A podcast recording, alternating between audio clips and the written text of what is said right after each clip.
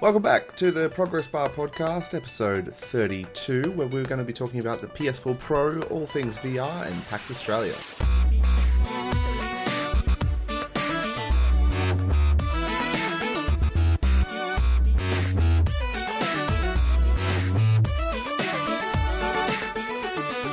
Thanks for listening. I'm your host Koshi. I'm the editor here at Progress Bar. Tonight I am joined by my partner in crime for this whole shindig, Brendan. How you going? Hey, I'm good, mate. I'm good. It's good to be back on the podcast, isn't it? Yeah, it's been a little bit of a while. I mean, It's we, been- it's been scheduling and while. sickness and Yeah, it's been yeah since April. It's been a little while, It's but yeah, April. oh, I jeez. know. Yeah, it's- it's been it's good to be back. It's good to be back. I mean, I really hope anyone who is listening to this hasn't been holding their breath because they're really dead by this point. Yeah, I, I commend you on. I commend anyone listening to this on their breath holding skills. You, you guys are awesome. We, we love you so much. Yep. if you've survived, good on you. Yeah. Uh, you yeah. survive, you don't take responsibility for your actions. So Yeah. yeah. Please direct all inquiries to lawyers at progressbar.com.au. Yep, yep, and you'll find that will um, that will lead to um, nowhere. Yeah, Yep, easy. Yep. yep. So, as we've already been through, we're going to be talking about a few topics this week. We've just recently come back from, from PAX Australia, that whole uh, conglomerate of games and board games and panels and drinking. So much drinking. So many drinks, good fun times. Sometimes. But Yeah. we've, we've recovered now and we thought, Yeah. oh, we'll get back into it. We'll uh, produce some, some content. Um, but the biggest thing, I guess, has happened this week is the, the PS4 has been released. Have you got one yet? No, no. I originally I wasn't sold on the whole 4K thing where, you know, 4K gaming, I always felt like, okay, it's still too new for it. Yeah. And then on the day of launch, I noticed a few, you know, friends of mine who ended up buying one and they were saying good things. I'm like, okay, I'll, I'll have a look into this more, just see what, what's going on. And I honestly felt like I've, you know, dropped the ball on this one. Like I felt like I've really missed out on something because it's not just the 4K, but they're also the, the PS4 Pro also supports a thing called HDR now, which that stands for High Dynamic Range. Uh, the simple way of putting it, it makes your colors look good. Like the, the colors in your games and that they're, they're much more vibrant. Um, oh, okay. yeah, yeah. It's I've I've seen a setup where they um, demonstrated. Uh, I think it was Infamous First Light um, using 4K and HDR as opposed to a 1080p normal, and there is a world of difference in my view. Like it does actually, it is noticeable.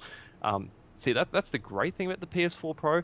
The downside to that, and this is the thing that they don't really you know show, but for that to take advantage of the PS4 Pro, it's a very costly setup. I mean, it's sure Oh, enough, yeah. yeah, PS4 Pro it costs I think what five hundred and fifty dollars, but you're going to need a pretty top-notch TV to do this. So now any of the 4K, t- any of the top-of-the-line 4K TVs, I should say, nowadays they all most of them support HDR, and you need a HDR TV to be able to yeah obviously. Okay, so it needs to be a 4K HDR TV Yep. to be compatible with the HDR enabled PS4 Pro To take advantage of work. yeah, pretty much to use the PS4 Pro fully. Yeah, that's essentially what you need. so you're but- looking at about what, like three grand?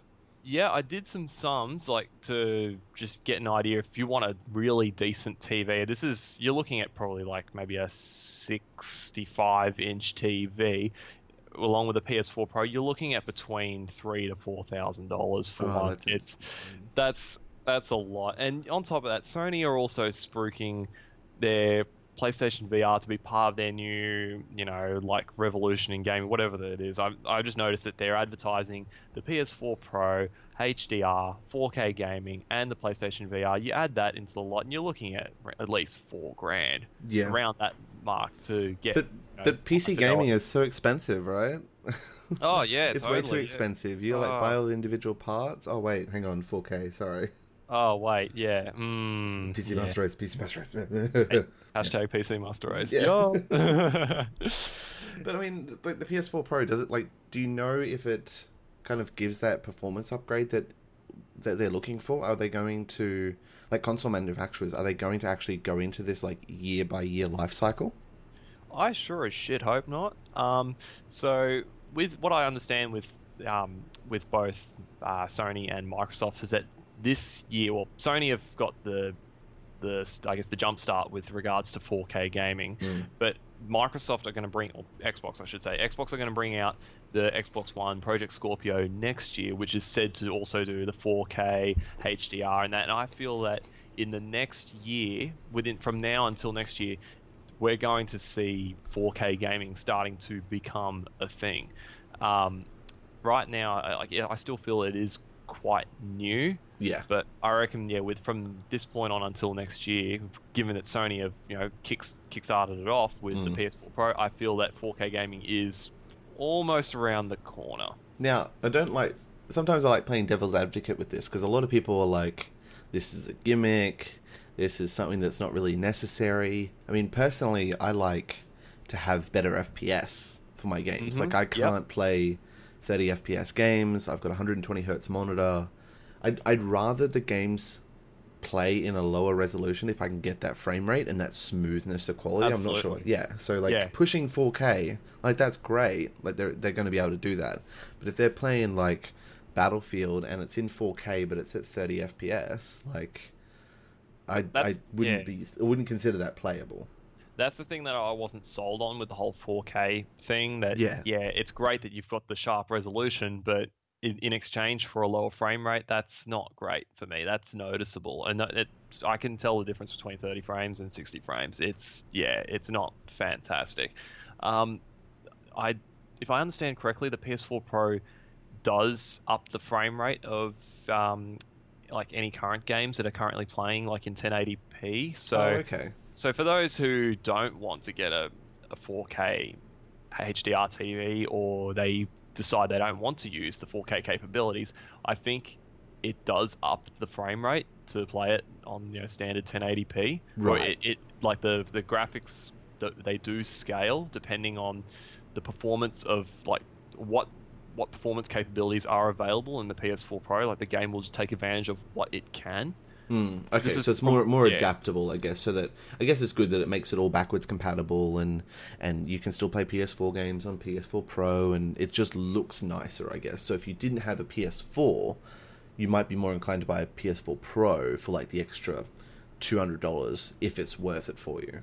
Essentially, yeah. With I, I don't understand why Sony have made a slim PS4. Um, for someone who's new to getting a PS4, you may as well just get the PS4 Pro. It is worth the money just to get that little bit more to have more capabilities, regardless of whether you you use it to its full extent or not.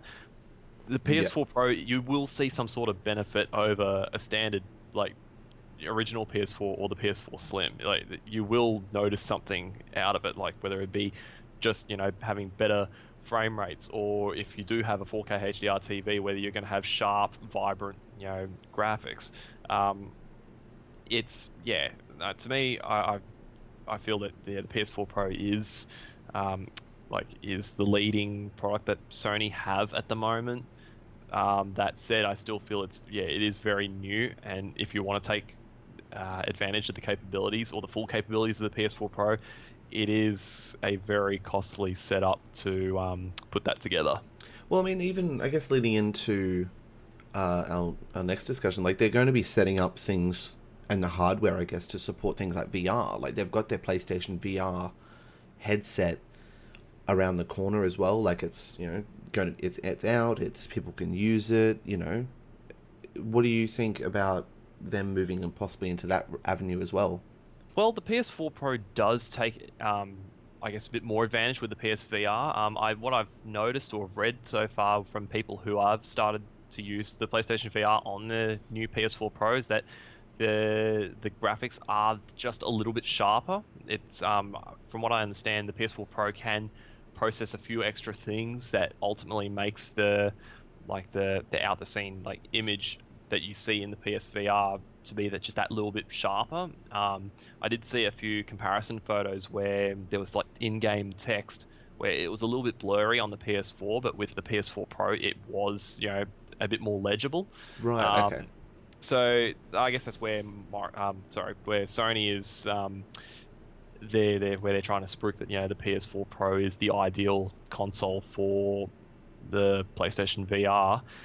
Yeah, again, it goes back to the whole, you know, costly setup sort of thing. I yeah, mean, like that's a whole nother monitor that you've got to buy basically. Like you're already paying for a 4K TV, and You're then looking you, at- yeah, yeah. and then you pay a five. Was it uh PSVR is like 500 bucks, isn't it? As five well? Five fifty as well. Yeah, so paying yeah. eleven hundred dollars for that, like full setup before you even buy a TV. And then you have to add in all the games Mm, that yeah. you, you know that the PSVR will take you know control or take you know advantage of, and you know just having a quick browse at JB Hi-Fi last oh yesterday, um, yeah, it I found the games were at an average of about seventy dollars. So Yeah. yeah, it it adds up. It gets yeah, it gets to be a bit expensive, but I kind of i i- it's this type of emerging tech that's coming out. Like I think it's still in its infancy. We've got things like the big, obviously the big ones everyone's heard of. You know, PSVR. You've got Oculus, which been kind of quiet recently. It has been Like you've um, got HTC Vive. Like so many options. Yeah, and that's the thing from a consumer perspective that I'm just trying to look through. That you know, there's there is a lot of choice now when it comes to um, which VR headset you want. Like how you've got the PlayStation VR if you do have a PS4. Um, you've got the Oculus Rift and the HTC Vive if you know if you're playing on your PC, as well as with the OS VR that Razer um, um, advertising. Um, from yeah, from a consumer's perspective, how would I know which one would be the standout? I mean, for The one like, that's if- cost the most, right? yeah, yeah, sure. If if you can you know, afford it and all, but I mean, what what's the difference between a HTC Vive and an Oculus Rift for me? Like that's just looking at that. Like what? Why should I choose one over the other? That's where I'm stuck with because then they're not cheap as well. Like again, this is also a fairly expensive. Like with the HTC Vive, that's going to cost fourteen hundred dollars in Australia. yeah. Uh, the Oculus Rift, I think that's somewhere over a thousand as well. I don't think it's as, as much as the HTC Vive. no. no. Um, PlayStation VR, yeah, as we said, 550. Um, it provided that you already have a PS4 and OS VR. Um, I honestly have no idea what's going on with that. Yeah, So- that's kind of still not necessarily in the dev phase, but it's definitely in the beta kind of phase where they're It- we're just tweaking it and and slowly releasing it out. It's still quite new at the moment. Yeah. Yeah, I mean, uh, you just dump everything and go Google Cardboard. Like that gives you a VR experience, right? Yeah, yeah, and I, I've actually used Google Cardboard, and it's yeah for what it is, it's actually pretty good. Yeah, So, I get to stand around and look at like tennis or sit on top of a tank or like Goo- yeah, yeah. Street View. Street yeah, View- That's oh, all yeah, right. that's I'm it. fine with that. that- Done. all of those work fine. I, I don't know, like at the moment, and I think I saw a tweet from Phil Spencer, the head of Xbox, who said that they weren't really pushing for VR on Microsoft consoles until it got out of its gimmick stage. That's Like- something I've been wondering as well. Just yeah, you see with PC and as well as with PS4 how they're spruiking the whole yeah um, VR thing, and it yeah just got me wondering with yeah with Xbox how they don't have one, and it's you know inter- interesting to see or hear that um yeah, Phil Spencer has been saying that they they want to wait until Yeah. um like he, he, there you go. I found it. So it's like uh, VR will come to Project Scorpio when it doesn't feel like demos and experiments. That's a really interesting thing to hear. And Mm. given next year with that's the targeted um, release for the Project Scorpio, like around this time next year, Yeah. I I feel given that if, if VR does start to take off soon, or if it is starting to become a bit more of a thing, I reckon we could potentially see something out of you know out of E3. Well, like it's already a definite that we're going to have the Project Scorpio, Mhm. and they're they're they're going to. It's yeah, I would probably say that with certainty that the Project Scorpio is going to be you know revealed fully at next year's E3, but I'm really keen to see if they are going to elaborate more on a VR headset for it, or Or, see what like sort Holo, of you know, like they they de- they demoed that last last year. They kind of Yeah. kind of not necessarily revealed it, but like they they let everyone know it was on stage, and then this year it was non-existent. Like there was nothing to do with the Hololens. Like they they backpedaled a little bit on it, but I think with the ability of Project Scorpio coming out, they may step on the gas a little bit more. The Project Scorpio is a fantastic. Eh, not sorry, the Project Scorpio. I mean the Hololens. The Hololens is a fantastic piece of kit. I mean, just from what we've seen at E3 from people that I know who have had a go of using the headset, it, it's it is fairly advanced, and especially like what we saw at E3 with even just seeing it demoed for playing Minecraft. I mean, nearly everyone that was there at the conference, including us, like we were just blown away with Yeah. you know, how how awesome it is. Like that Um, looked really cool, but the best part was, and this is the thing that I, I have a problem with the VR headset and the, the games that we played on the VR headset at PAX, was that you with the HoloLens you can still interact with the rest of your world. You can still see in front of you, you can still see the world around you, and it kind of uses like augmented reality type stuff where you, it puts stuff on tables and that for you. Yeah, it's more. It's not really. Yeah, not really a virtual reality, but it is more um, augmented reality. And even Mm. Microsoft have um, they have started to market it more towards the commercial um, customers as opposed to you know your typical gaming uh, customers. Uh, just an example, they have started selling it more for like commercial applications. I think a unit is about eight thousand dollars if I remember correctly. It's it, it's Whoa. not cheap. Yeah, I'm a pretty sure. Yeah, I'm pretty sure it's four or eight thousand. I know it was it wasn't cheap, but, but they are trying to promote it more for like yeah for commercial customers. Take for example like you know medical or um, architecture, some all those you know like right. Okay, so you could do like certain Simulator or something like that in the Hololens.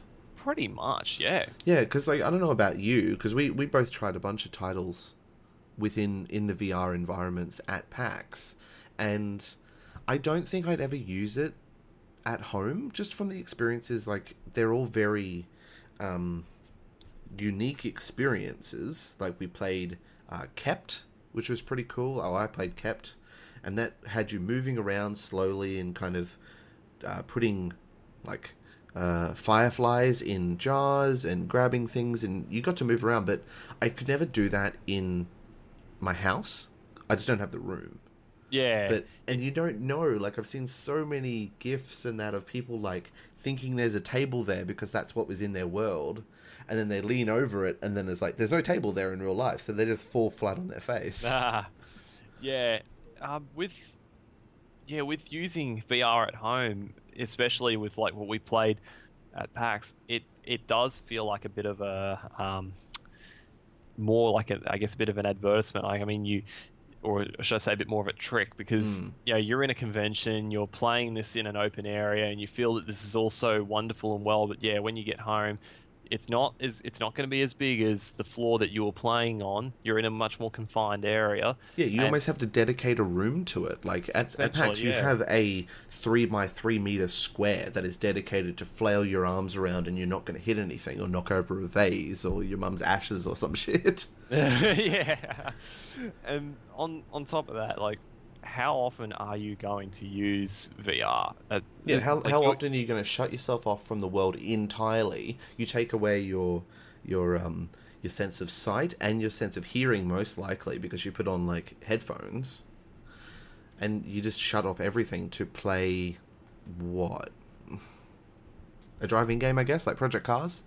Yeah, yeah, exactly. I mean, it, like going from what we said before with the HTC Vive being at fourteen hundred dollars. Yep. Like, are you really going to be spending that sort of money on something that realistically you might only play or use maybe a couple of times a week at most? I mean, it is a lot. I mean, Yeah, it's something that you go over to your friend's house and you play, or you go to an expo and you play, and you're like, "This is awesome. This is really cool." Like, but I could never see myself buying one.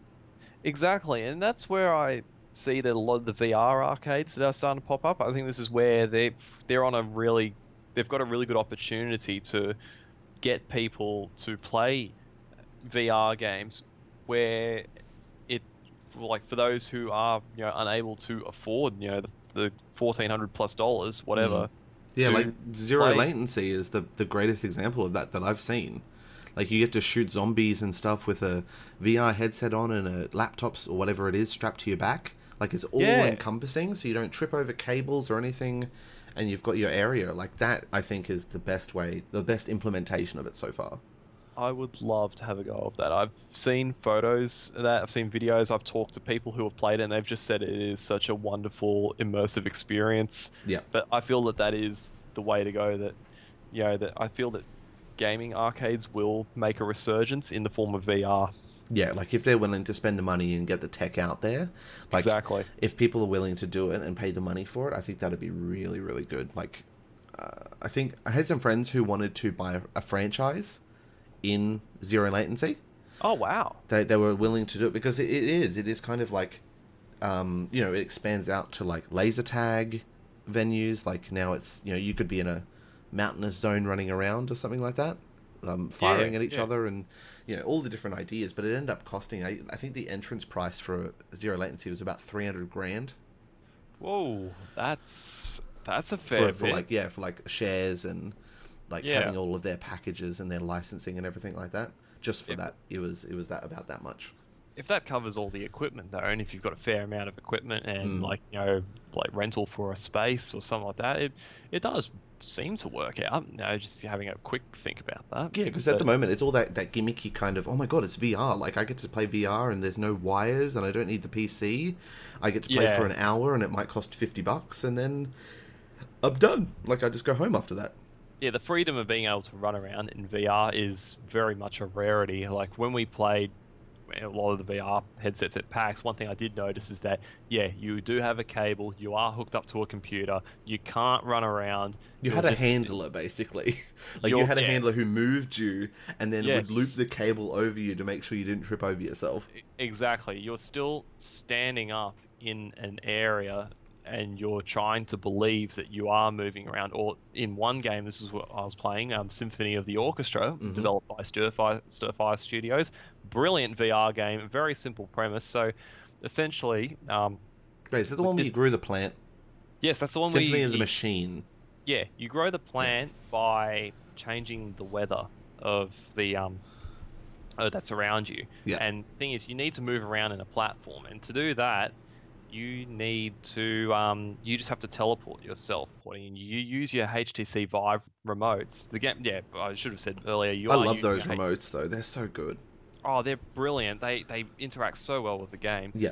and yeah, you, you sort of like select where you like you aim where you want to move to. You just push a button on the remote, and it, yeah, it teleports you there. So it, you have to believe that you are moving through teleportation in, despite the fact that you are standing still. It And does get around it though. Like it does get around like not walking everywhere, but it kind of breaks the immersion, I guess, somewhat. Exactly, exactly. It, yeah, you have to keep reminding yourself, I need to stand still, or else I'm going to be you know moving out of my little three by three space. Yeah, that's it. I guess it's all based on the design limitations. Like there were some ones like I played Primal Carnage at PAX, and that I mean it's one of those ones where you just kind of stand there and you fight off a waves and waves of like dinosaurs, and that's all you did. Like you just stood in a spot and you just spun, and that's it. You just spun, shot dinosaurs, cut up dinosaurs, and all that. And it's like, it's cool, but I know I'm just kind of standing in a box, like Exact. Yeah, exactly. not really It's- doing anything. it's yeah, and that's sort of yeah. Going back again, like, do you really want to be spending over a thousand for that sort of experience? Like, I Yeah. would rather. I want to have full immersion. I want to be able to run around. I want to not feel like that there is a cable hanging out the back of my head that's you know restricting me from you know movements and whatnot. And it's great to see that a lot of you know hardware vendors are making computers that are essentially backpacks. They're backpack PCs Yep. that are purely designed for VR. Yeah, the whole portability of it is the the best thing about it. Like going to anything that's portable, like if you're going to LANs, if you're going to friends' houses, you want something that's portable. Like you don't want to lug around a 30 kilogram rig that's got all of your best nice shiny bits in it. If Exactly. you can take a laptop, obviously it costs more, you know, but if you take a laptop that's got the full accessories with it, you spend a bit more, a bit, bit extra, but you can lug it around and pack it up in five minutes. Exactly. Yeah, that's exactly right. And yeah, when we were also at PAX, uh, I think Origin PC had a setup where you were running around. I can't remember if it was run- They running did around or have quite a big space. They did, and Yeah. it was a shooting game. It's like a, a space sci-fi shooting game of sorts. I don't know what the name of it is. I've asked people around what it is, and no one's been able to tell me what the name of this game is, if, as far as we're concerned, it's pre- pretty much a tech demo, if anything. Yeah, Origin PC tech demo. Something or other, yeah. But it's it's a game where you can run around and you just shoot whatever's yeah, you shoot your enemy or whatever monsters or whatnot are coming. Get a high And it- score. Yeah, and it looked fantastic. I mean, the people who were playing it were yeah, they were they were pretty much running around. They were getting fully involved with this game, and, and they were just getting fully immersed with nearly every aspect of the game possible. Yeah, I wish I had a go of it, but the lines were, I think, It was probably the most popular VR title there. Yeah, yeah, it was. It the queue was very long, and ultimately, yeah, it just yeah, we we spent our time, you know, doing other things and you know covering more of the the expo. But yeah, no, it just just from what we saw, it looked impressive. Were they using the Vive? Yes, they were. They were. okay. I I think nearly everyone that nearly every booth I saw that had a VR setup was using the Vive. I think the only one, the only place I didn't see a Vive was at Razer where they had the OS. The uh, OS VR. Yep. Yeah. Yeah. Um, it, I think I talked to one of the devs, and I think they were actually provided with the Vive console. Oh wow. I'm not sure. I think there was a hardware agreement somewhere, but not confirmed or anything. But I think one of them may may may have said something in regards to that. They were in Sure. partnership with Vive to to get them the hardware to play these types of games. Well, that's a brilliant initiative if that were the case. I mean, Yeah. yeah, that covers a fair bit of cost for them. Yeah, well, I mean, like PAX Australia, especially for like the indies and stuff. There were so many indies there. Oh like yeah. I dedicated. I've told I've told many people this, but I dedicated about four hours, like half of Friday, to um to indies, and I was like, "Yep, I'll get I'll smash out the indies, and then I'll, I'll be able to find out what I will love, what I don't love, you know, meet all the devs that I can." And yeah, four hours later, I got through a third. like, Yeah. there's just It's- so many. We really underestimated the sheer size of the PAX Rising section. We were hoping that we could get like the whole thing done in a day. Mm. Uh, yeah, no. But by the end of the weekend, I think I only still covered eighty percent. yeah, it's it's a big big space to yeah, and it's so great for the the attendees of PAX that they've got so much choice to see what sort of games are you know are being developed, and a good portion of them uh, have been developed in Australia. In fact, in Melbourne, one thing I love this year with all the um, banners that were being displayed at each indie game Mhm. booth. The ones that were developed in Melbourne had a banner over the top saying "Proudly Made in Melbourne" with um, with Oh, that's awesome. Yeah, yeah, it looked so great. It was something to be really proud of as Yeah, well. Yeah, local It- it- scene and everything like that. Yeah, and it had um, the logos of the Victorian state government, like Creative Victoria, as well as the Melbourne International Games Week logo. How that was it was being featured there as well. Mm. So it, it's just wonderful to see the state government getting behind you know such a you know a growing um growing scene or a growing um industry. Yeah, I mean, it's so good that they had like this is their expo to show off everything that they've created. You know, that's their dream to make a game. They're probably in their garage or something like that. Um, you know, whatever, making coding out their game and and and living poorly or whatever. But they come to PAX and it's like, oh my god, the you know the children that or whatever, the people that come up and actually are passionate about their game. You can walk up, you can talk to the guy that made the game and you can discuss like the good things, the bad things, how they made it, what they went through, while playing their game. Exactly, like it's pretty much their hard work that's gone. That's that's that's on show. That's yeah, everything they've worked on. They've finally got it at a point where they can show it to people and just say, "Hey, this is what I've been up to. Hope you guys love it." And they get such good feedback from it as well. Like, They really do. But- like, there's no lines. Like, you kind of just walk up and you're like, within five minutes, you're just like, "Yep, you're playing, done." yeah, exactly. Like it was fairly easy to walk up to a booth and rega- they'll they'll either yeah they'll just give you a controller or they'll hand you an iPad and away you go. You just yeah you just get involved in what they've made and there were a few standout ones um, worth mentioning. Um, ones that come to mind are uh, there was uh, Swordy, yeah, the- Swordy's there. Swordy, yes, definitely. Oh God. Swordy yep, is so Swordy. much Oh, fun. we we played this one last year, and it is just still the same fantastic, amazing game as well for this year. Uh, it's very much a party, yeah, a party game. If you get a few friends around, with even couple that with some drinks, it's your your your living room's gonna go off. It's gonna Yeah. it's a it's a fantastic game. Worth, Physics, physics-based medieval combat. like Yeah. uh, top down kind of things. And I, like I thought, I, I saw a lot of party games there, like four player battle arena type, you know, shoot 'em up games. Like there was Swordy, there was Hyper Jam, there was. Oh, I have to I have to look at my phone and find it. It was like there was one where you all dressed up as underpants people characters. All the characters were in um, underpants.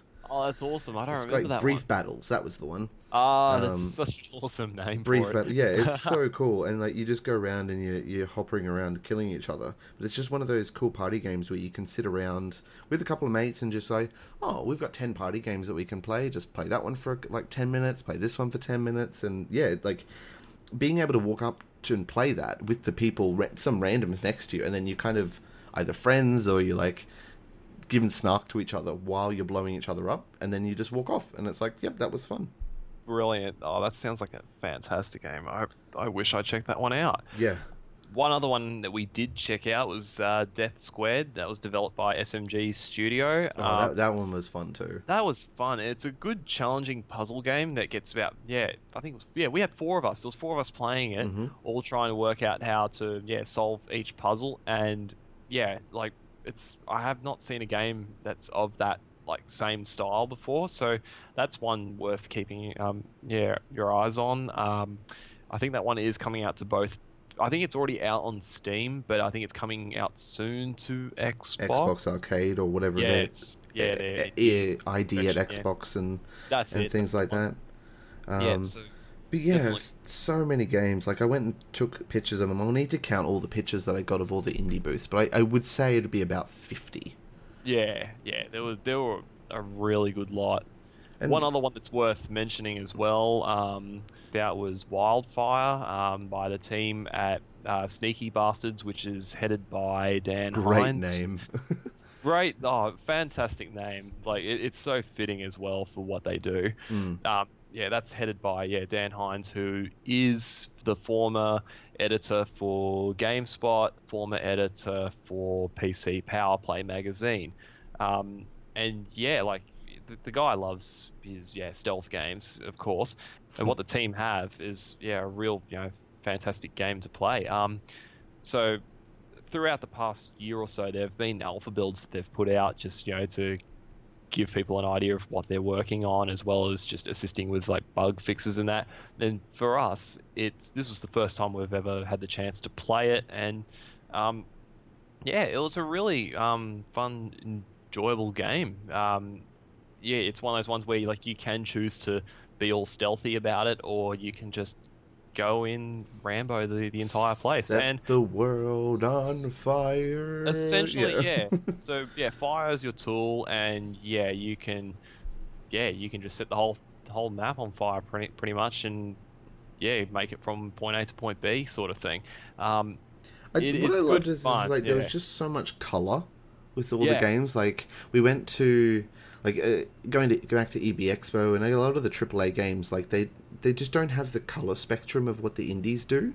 Like I love being able to go up to a game and I can already see there's like twelve different hyper fluoro colors on the screen. Like it just feels a lot happier than than the Yeah. AAA scene right now. You find a lot of yeah AAA games where they'll they, they stick to the same like I guess color palette, or they they, they stick to very similar colors to set a, like a particular mood. Like take for example with the first Watch Dogs, it was all you know gray and that to give it more of like an underground feel. hmm Um, but um, you know, you look at indies and whatnot, they just go all out. They just they, they just take anything possible. Like they go for bright colors, they'll go for contrast, just to make things stand out and make things insanely vibrant. Yeah. And that's one thing we did see, you know, with Wildfire. You know, but being you know a you know it's a fire-based stealth game. It, there was you know color vibrance ev- you know, everywhere. It's like orange and and red and was it purplish blue for like all the rocks and all that sort of stuff and the and the, the backdrop of the game. It's it's yeah very much a, a standout. Yeah, it was even cool to see like I don't know, like for me, I I love PAX for the, the sole reason of like the community that's based around it. Like y- you can sit, there's just so much to do there. Like I really, I I don't wish that it's longer because holy crap, I was so tired by the end of it. But I kind of wish I had enough, I had more time to just experience the expo. Like I'd love to sit down and just like have an encounter in D and D with someone, or uh, like sit at a at a board game table and learn a new board game with just some random people.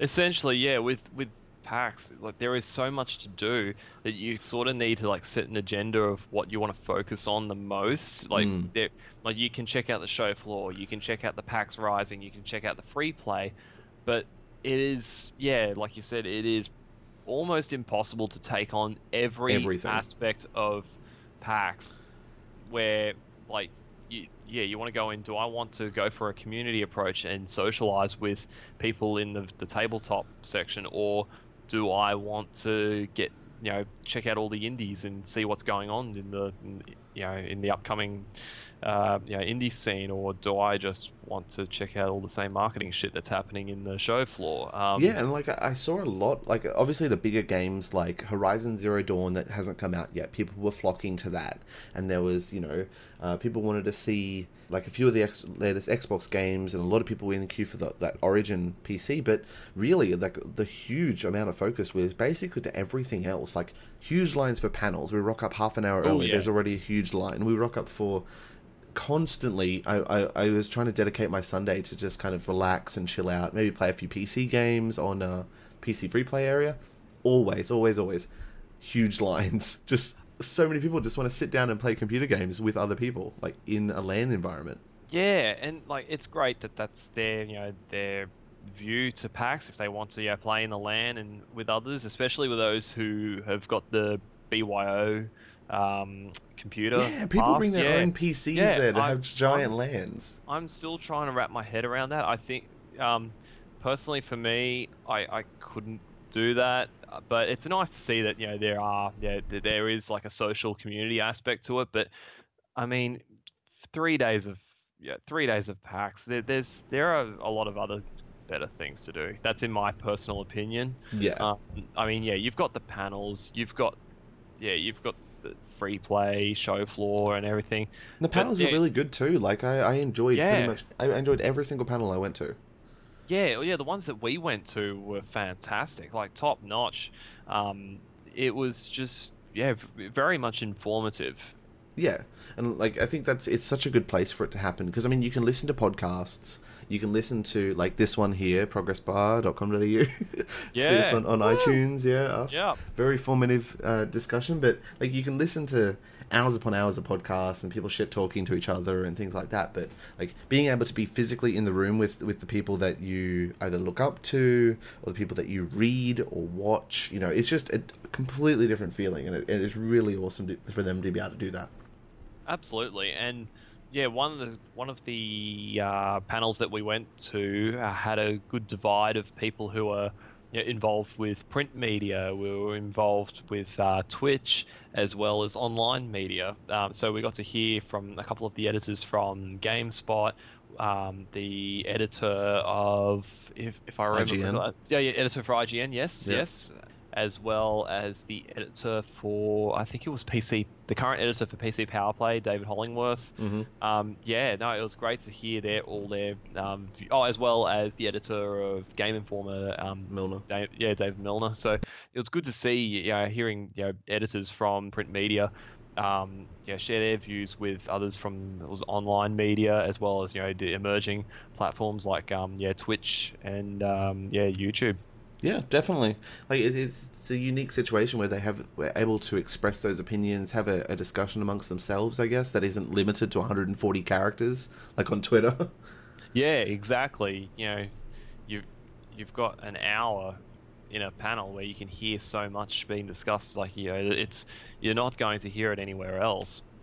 yeah, that's exactly right. And like it's just the whole combination that you don't really get that at I guess EB Expo. Like it is kind of a unique situation that we have with with PAX, and I think it's it's all the better for it. Like it's just there's so much to do.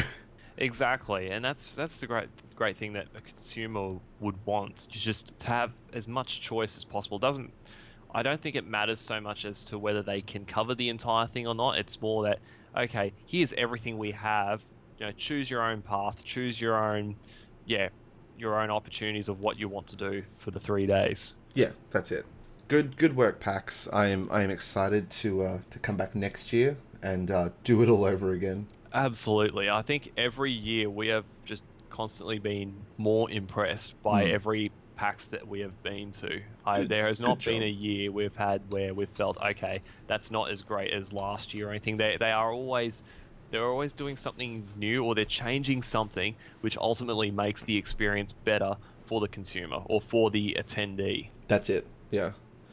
Now we have played a lot of games in the last week or so, but there are like so many more coming out and have already come It out, and things that I've missed. ridiculous. Like- Like the, the list. It's yeah. We, we just we put up a, a bit of a list before we started the podcast. The podcast just to get an idea of you know what is coming out or what has come out. hmm So from the list that I've put together, we've got let's see, we've got Battlefield One, Titanfall Two, Dishonored Two, Civilization Six, Watch Dogs Two, Final Fantasy 15, Skyrim Special Edition, COD Infinite Warfare, and Farming Simulator 2017, which I would like to add has more concurrent players at the moment than COD Infinite Warfare. I thought It's this so was good. I thought that this was a crock of shit when Yeah. I read this on the net, but sure enough, we actually looked up the stats, and yeah, Farming Simulator has three times the amount of concurrent players in its game than Infinite Warfare. Yeah, so looking at Steam charts, we've got playing an hour ago, Farming Simulator 2013, uh, 2017, 13,201 players. Call of Duty Infinite Warfare, 4,383. Bravo! Good work, Farming Simulator. You know how to hold an audience. I- I- amazing. Yeah. That You, you I- keep being you. Ga- game of the year 2016, calling it. yeah, that's it. But uh, I mean, I don't know. Infinite Warfare. I just people just didn't like it, or I think people are just there. Like the gimmicky kind of marketing proposal that they put through for uh for Infinite Warfare. It's like you have to buy it so that you can play remastered COD Four. Like that's the only thing I wanted to do in COD was play COD Four again. Essentially, yeah, same here. Like whenever I heard about Infinite Warfare and how it was going to include Modern Warfare Remastered, the first thing I'm just going, I'm thinking of is yeah, Modern Warfare Remastered. That's what I want to be playing. Whatever, Infinite Warfare, cool. Just, just, just go and sit in your own little corner. I'm going to play Modern Warfare Remastered. That's what I want. That's it. And there's just, but there's just so many games. Like Titanfall 2 missed it. Like so many people have missed Titanfall 2 because of Battlefield 1 had already been released and Titanfall 2 was just kind of like the little thing at the end that they're kind of like, "Oh yeah, we we have this too," but it improved so much on the previous game. There's a dedicated campaign. It's really really good and no one's playing it because there's Battlefield 1's out and Civ 6 is out and just why is there too many games? it's it's sad to see because like even with Titanfall 2, I didn't really see much of like a lead-in launch hype to it. Nope. I mean, I it was just very much you know next day. Oh hey, Titanfall 2 is out. I'm thinking, awesome, cool. Mm. Would have been nice to you know see a bit of you know pre-game hype to it like Battlefield 1. Yep. Um, and yeah, like like you were saying with Titanfall 2, they have improved the game compared to the first one with adding a lot of you know new functions like the single player campaign, and these were all things that gamers said they wanted Yep. from out of you know from the first Titanfall. Just some depth. And they gave it to it in Titanfall 2 and then nobody played it. Exactly, it is. It's just it's just sad. Yeah. I mean, it it wasn't the best in my view. It just wasn't the best to have launched Titanfall 2 so close to Battlefield 1. Yeah. I mean, yeah. Like They- they- they put so much hype on Battlefield 1. Like like for me personally, I haven't been this hyped for a Battlefield game since Battlefield 3 came out. Yeah. Battlefield 4, I wasn't hyped for. I was just like, yeah, I'll buy it because all my friends are buying it. Battlefield Hardline, I didn't pick up. I was not interested at all because it Yeah, was basically Battlefield 4 DLC. Yeah. And then Battlefield One's like, yeah, we're going back to World War One. You get horses, you get like old tanks, you get biplanes. I'm like, guys, we need to buy this game. This is going to be awesome, and it is. It's great. It's wonderful. Yeah, yeah. I'm I'm just keen for Battlefield 1 because, you know, I've got a fairly new PC at the moment and I need something to really, you know, give it a good kick in the ass. That's pretty much it. Yeah, like, and there's so many options. Like, uh, across all different genres as well. Like, I, I finally finished my first game of Civ Six. I don't know. I Oh, didn't know it was fantastic. possible. Yeah. I've played. Hang on. I've played 24 hours of Civ Six in the last two weeks or something like that.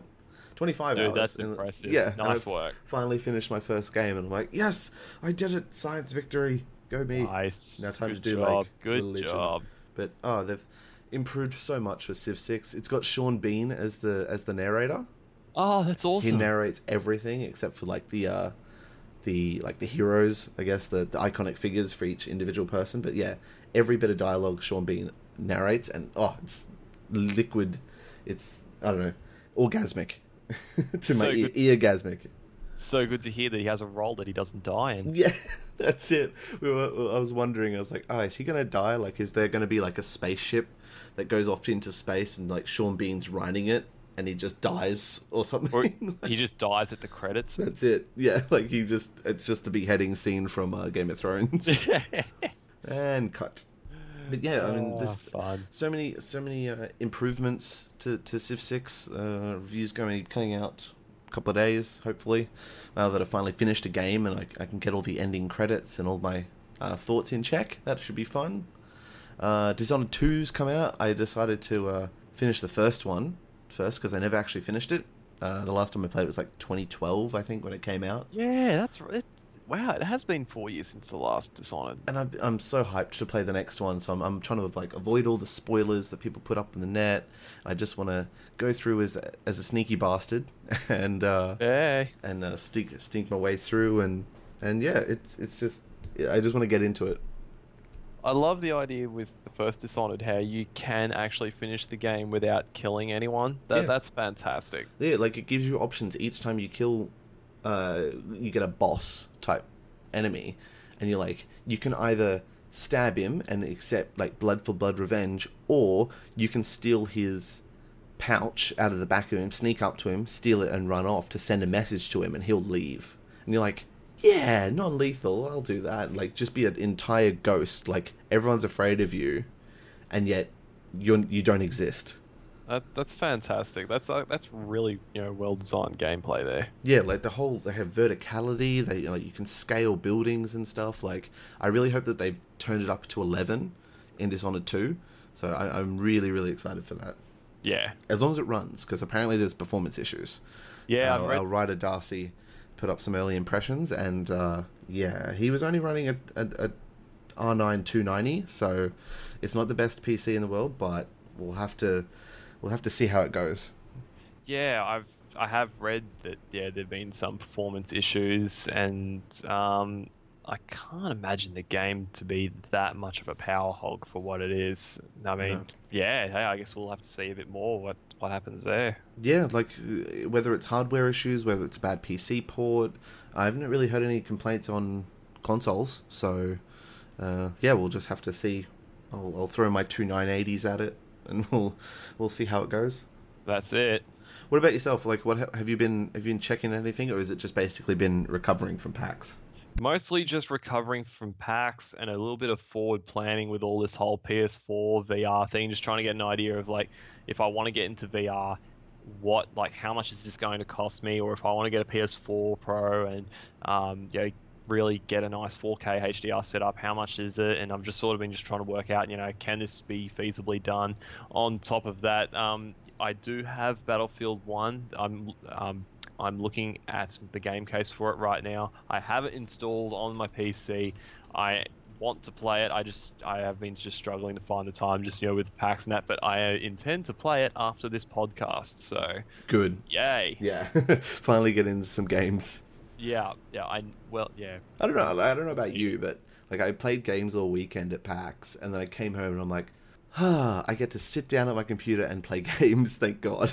I just wanted to relax, like put my headphones on. There's no screaming from the Logitech booth, like yeah, get fucking hype. And I'm like, no, I just want to sit down and calmly play Dishonored.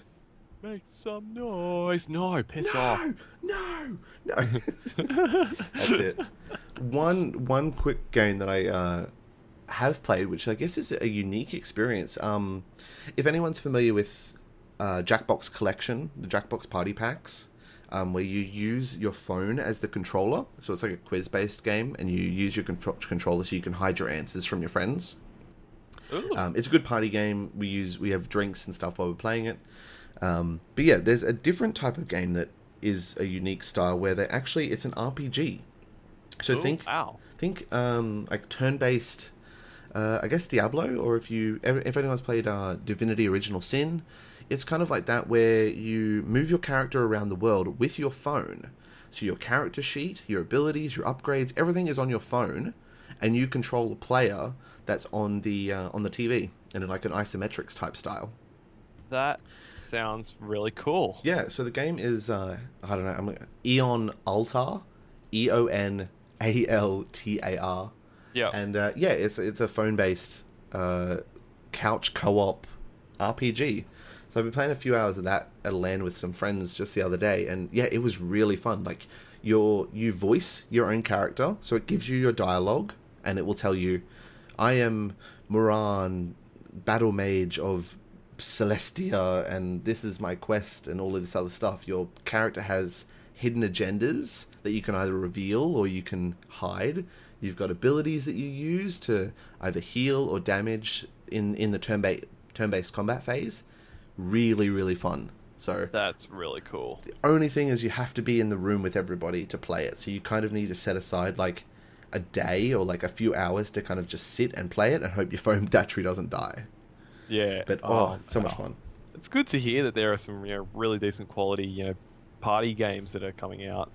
Yeah, like the whole couch co-op thing. Like uh, personally, I thought it was dead. Like I I play a few games in couch, uh, kind of play. Like I play Jackbox Party Pack. I play like Nidhogg, Move or Die. All, all these kind of games that you just kind of kill each other. But like this is one where you're like cooperative with all of your teammates, and you're you're spending time. Not in like five ten minute stints, but like you're playing for hours, like running around an RPG world together. Yeah, yeah. It's it's incredible what they've got. Yeah, like I, I don't want to play more of it. I just have to organize more events and things like that. More parties. Yeah, more parties, more drinks. Yeah, Yeah. clink your Oh, clink your mugs not- together. Because it's not like we just came back from a weekend full of parties and Yeah, yeah, and drinking. My liver is still recovering. oh, yeah. Uh, well, that's pretty much all the time that we had for on the Progress Bar podcast for this week. Uh, we're going to go back and, and recover before our, our next week's podcast, hopefully. Uh, visit our website at progressbar.com.au. Um, you can contact us if you want, Twitter, all that stuff, but we also have a contact form, uh, progressbar.com.au slash contact. Uh, if listeners want to talk to you, Brendan, where can they reach you and find you? Yeah, yeah. You can find me on Twitter at sushi underscore brobo. Cool. And uh, for me, it's at Koshi AU. Thanks for listening. Uh, we'll have a chat to you next time. Hopefully next week. Bye. Hopefully. Yeah, hopefully. Bye.